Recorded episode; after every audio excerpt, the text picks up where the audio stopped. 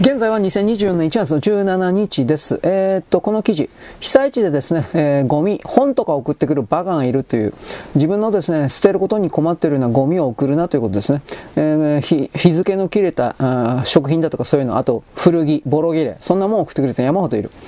はい、次、えー、っとね、これ避難所でですね、米田コーヒーさんが来て、ただで、えー、コーヒーとかパンくれた。これがですね、政府からお金もらってる動きだろうが何だろうが、偽善だろうが、偽善じゃないけど、偽善だろうが何だろうが、実際にこの行動によって助かる人がいるということが最大の、うん、なんていうかな、いいことという言い方をします。次、能登地震。えー、被害に関する、うん、嘘の情報が多すぎた。ツイッターの X 含めて。で、それに振り回されたような行政機関たちが行ってみたら全然全く違っていたとか、そういうのは多すぎるということ。これあの、処分というかですね、法律の制定して少なくとも緊急災害時にてこんな嘘をつくやつに関しては、これは逮捕しないとダメなんじゃないの？ということ。あと、能登地震に関して、えー、火事場泥棒が山ほど出ているという現実。これがあるから被災地の人が二次避難にそれをやりたくないっていうのはやっぱ当然なんだろうと思う。これも厳罰をもって逮捕するような法制度の整備というか、これをしないといけない。はい、公明党の山口さんがですね、戦闘機を含めるような色々に関して、えー、まあ、武器輸出だからどうのこうの。しかしこれ公明党の山口さん、これ昨日、今日の時点で言ったこの2週間前に中国に行って習近平さんと会ってるわけです。明らかに中国に対する忖度じゃないですかというふうな僕は思います。はい、次。え海外の営業マン、タタ。タタとはインドの会社です。インドの会社が北米支社、売上低迷ということで、まあとにかくですね、まあ売れんだろ、インドのそのタタの会、何、多分電気自動車だと思うけど、あの、アメリカ人従業員雇ったんだけど、インド人以外は出世できないとかどうのこうの。しかしこれっていうのは、日本におけるアメリカの死者も大体はそんな傾向があるから、まあ、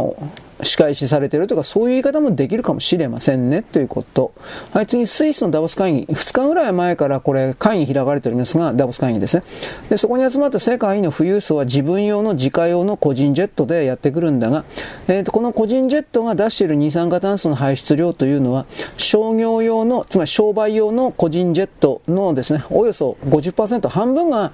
これらの世界の1%にも満たない金持ちたちの持っているプライベートジェット機にによって出されているのだということにおける事実を彼らは言わないわけです。彼にでそれを知ったところでお前たちは何しようが俺たち金持ちは何やってもいいんだよっていうふうな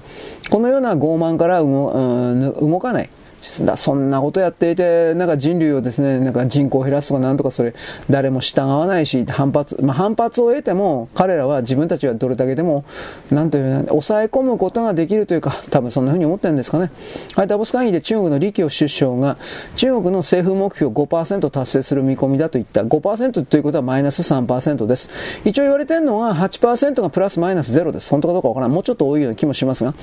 しかしあのー5%の成長率もう無理じゃないですか。僕はそう思います。これ嘘だろうと思います。中国はこの、なんだろうね、